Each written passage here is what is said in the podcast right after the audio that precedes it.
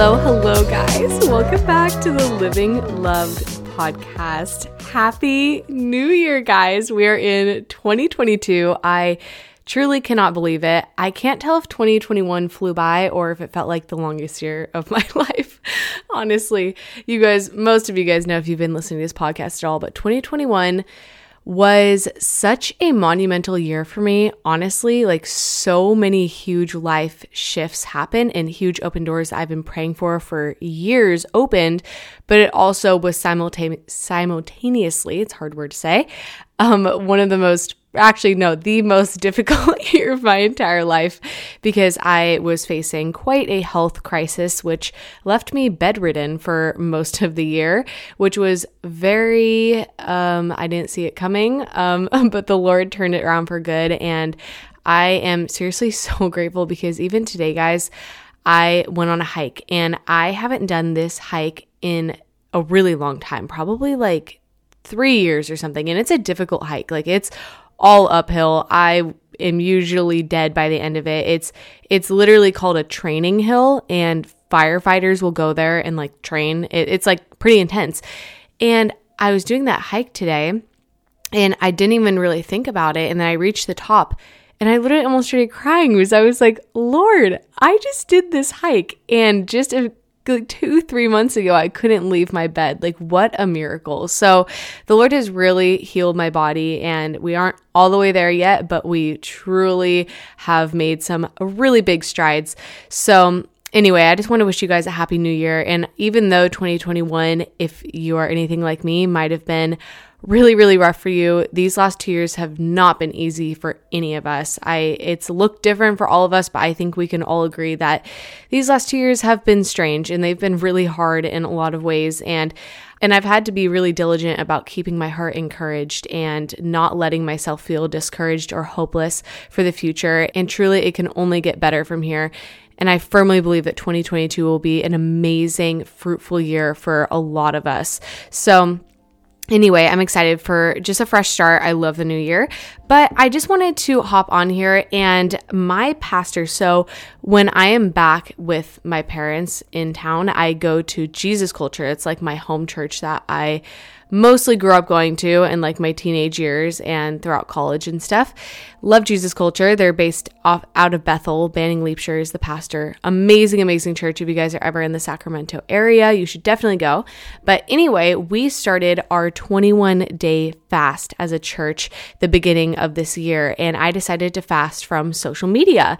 And I've done a lot of fast from social media. Anyone who knows me knows that I actually really don't like being on social media. It's just not how I'm naturally bent. If I didn't feel called to be on that space, I totally would not even have an Instagram or anything. But I feel the Lord is calling me to that space and but anyway, I felt like he wanted me to intentionally take these next 21 days and fast from that.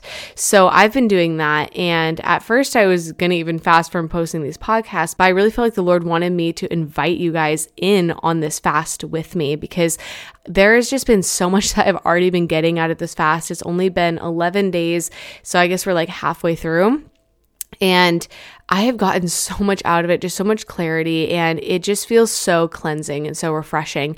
So, I kind of want to relay a few points over that my pastor talked about before the fast started. And he talked about how important it is for us to gain a burden from the Lord. So, you might be thinking, what in the world doesn't the Lord say that he'll take away our burdens, that his burden is light? Yes, but the Lord will impress things on our heart that are weighing heavily on his heart as the Father because we are co heirs with Christ and He is all about relationship, He wants to partner with us. Like, what a cool opportunity. God wants to partner with us to manifest change and bring change into this world. And so the Lord will give us, He will give us insight into His heart and what is hurting Him and what is weighing on His heart with the ultimate goal of us acting on it and partnering with Him in it and saying, okay, Lord, you've given me this burden. You've, I, my heart is aching to see this thing changed in this in the world. Lord, how can I partner with you into making this change? How can I partner with you in this? And so he even talked about Nehemiah in the Bible, how the Lord placed a burden on Nehemiah's heart to build the wall. And there was a lot of there were a lot of obstacles that he had to face. There were a lot of things going against him. But since he had such a strong desire, he had the burden from the Lord to see this wall, wall built. He was like, I don't care what I have to go through. This wall is not built yet, but it will be in the name of Jesus. And I will not stop fighting. I will not stop praying. I will not stop moving towards this thing until that wall is built. And in the same way, the Lord has placed a piece of his heart on all of us. And it's just so cool. Like, as I live life more, it's just when you live with yourself, obviously, you kind of just assume that everyone else cares about the same things you do. But then as I'm meeting more people in my lifetime, I'm like, wow, it's actually crazy how different we all are and how the Lord will actually place very specific things on each of our hearts that we want to see change. And it's crazy that when you are given a burden from the Lord, you are willing to sacrifice a lot to see that change. And so, for me personally, I just want to see people awakened to the fullness of the gospel because if you listen to my testimony at all, I grew up eh, just believing a very powerless, untrue gospel where I didn't understand that Jesus, when he died on the cross, he didn't just die for me for my sins, but he died as me. And when he rose again from the grave, he made it possible for me and all of us to live free from sin, to live free from bondage. And we aren't victims to that old man anymore, that we are absolutely new creations. We are prototypes. We get to live in the fullness of Jesus and his freedom every single day. And so that is a burden on my heart. And because the Lord has placed that burden on my heart, I am willing to go to great lengths for everyone to hear that message and be transformed transformed by it. And in the same way, I have some, I have a friend, Marquise, and she is so passionate. She, her, the Lord has placed a burden on her heart to see sex trafficking end. That is something that was placed on her heart at a very young age. And she started her own um, jewelry company. All of the proceeds go to ending sex trafficking. And it's just, but, and obviously I want to see that end too, but I, I don't have that same burden. That's a very specific burden that the Lord has placed on Marquise's heart that she has decided decided to partner with God and to see that change. And my friend Ben, who's a pastor, he has this passion to see depression completely end in our generation and in this nation because that's something that he dealt with a lot when he was younger. And now that he's free from it, his heart is burdened with that and he wants to see that change. So, my point here is that we see a lot of people just in our own friend groups, people around us. We also see people all throughout the Bible that it, that the Lord wants, he desires to reveal pieces of his heart to us so that we can partner with him and actually change these things in the world. And so, a quote that my pastor Banning said during this message he said, A life of prayer is both ignited and sustained through a life of intimacy with God and a burden for something to change. And so, the purpose of this 21 day fast is simply to make room for God to speak and to set aside time to be intentional in my prayer life in order to see things change because prayer is our greatest weapon. And honestly our most underused weapon a lot of times. And I don't believe that it is any coincidence that prayer is one of those things that most believers really struggle with. It's really, really easy to fall into an apathetic prayer life or even a non existent prayer life. And I think that goes to show enough that the enemy is after our prayer life because he knows that that is our greatest weapon to attack his schemes against our life and around our world and those around us. And so if the enemy is intentional about scheming against us, we need to be equally, if not more, intentional in our prayer life pointing our arrow at him and saying, Hey, enemy, we see you. We see your fingers trying to mess with my life in these certain areas, and I'm not going to stand for it because the, through Christ, I am victorious and we've already won back this land. And that's when we need to start speaking very intentionally and clearly into those places of our lives. And so um, I just want to kind of walk through what I'm doing in this 21 day fast. And I just want to invite you guys into this and do this with me. So, as I said, I've already decided that I'm fasting from social media. You guys can also fast from social media. You guys can fast from, you can do certain fasts, like there's the Daniel fast. You can do some kind of food fast or whatever. Just pray to the Lord about it and ask what He wants you to do. But if anything, even if you don't do the fasting part, I just encourage you guys to intentionally over these next 21 days set aside time. Set aside 30 minutes whatever amount of time the lord has placed on your heart even if it's only 15 minutes every single night to sit down with the lord and to pray and to be intentional. And to not only gain vision for where he's wanting to lead you in this next year but to also write down very specific like a battle plan against the things that the enemy is trying to scheme and uh, do wrongdoing in your life and so let me lay out my challenge for you guys. So, this is what I'm doing. So, first, just ask yourself, what is your heart aching for? And this doesn't even have to be like a huge thing like sex trafficking or homelessness or whatever is happening in the world. It could be something that's very personal, like maybe there's a friendship that is falling apart in your life right now. Maybe your parents are not getting along right now and you want to see their marriage restored. Maybe you really want to get into this certain college and you're really praying that the Lord opens that door. Whatever it is, just write down three very specific things that you want to see in your life or what you want to see in the world around you. And so for me, I tried to incorporate both. So I wrote down a couple just very personal things that I want to see the Lord do in my life. And then I wrote down a burden that He's placed in my heart. And the Lord has placed a burden on my heart for California. I want to see California saved.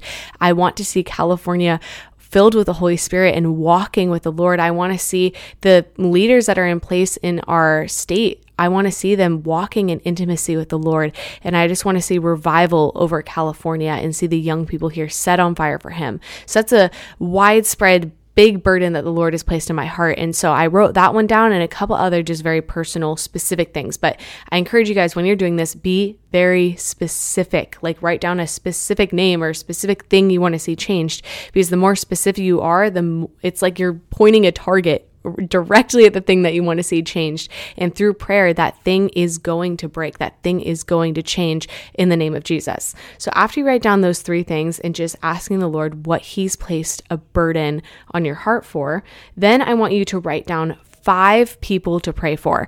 So, five very specific people. To me, I don't really overthink it. I just go off the first people that Lord's placed in my heart. But especially if there's someone who's going through a really rough season right now, I just write down those people. And then I always throw in a couple people that are famous or well known, people that I don't have any relationship with currently, but that I want to see come to the Lord and see their lives transformed.